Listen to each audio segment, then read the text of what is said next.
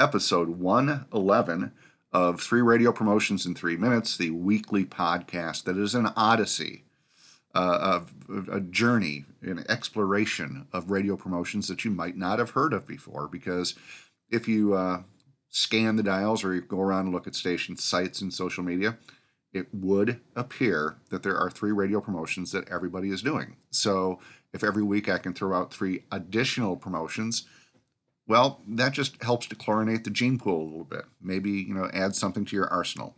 So let's start with idea number one for episode 111. Idea number one 14,931 songs.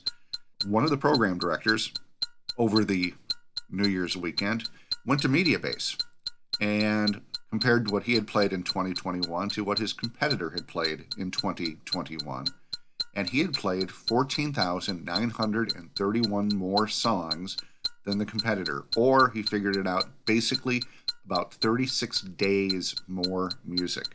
I believe that they are going to create a month, and it's for people who listen to the radio station. You get an extra month of free music every year. Idea number one 14,931 songs. Idea number two Truth or Pair.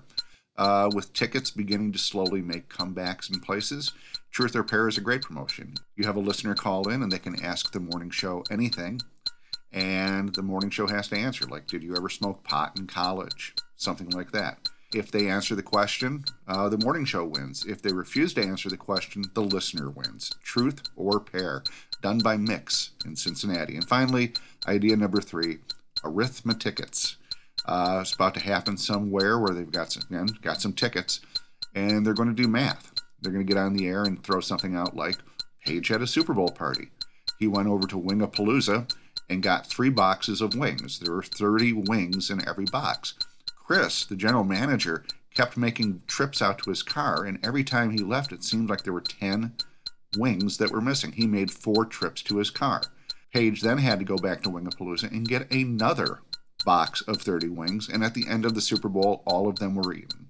How many wings were consumed, not including the ones that Chris stole to take home. Arithmetickets. And that's it. Three radio promotions in three minutes.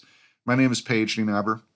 I consult radio stations on marketing and promotions, which is kind of a weird niche uh, gig, but I love it. I've been in radio promotions since getting kicked off the air for being, well, sucky. Uh, thank you to Ed Mann with Mann Group Radio, who handles all of my barter. Thank you to Isabel Boshi in sunny Sao Paulo, with COVID. Wishing her well, and again, thank you as always to my producer out in Hollywood, Don Bustany. Good night.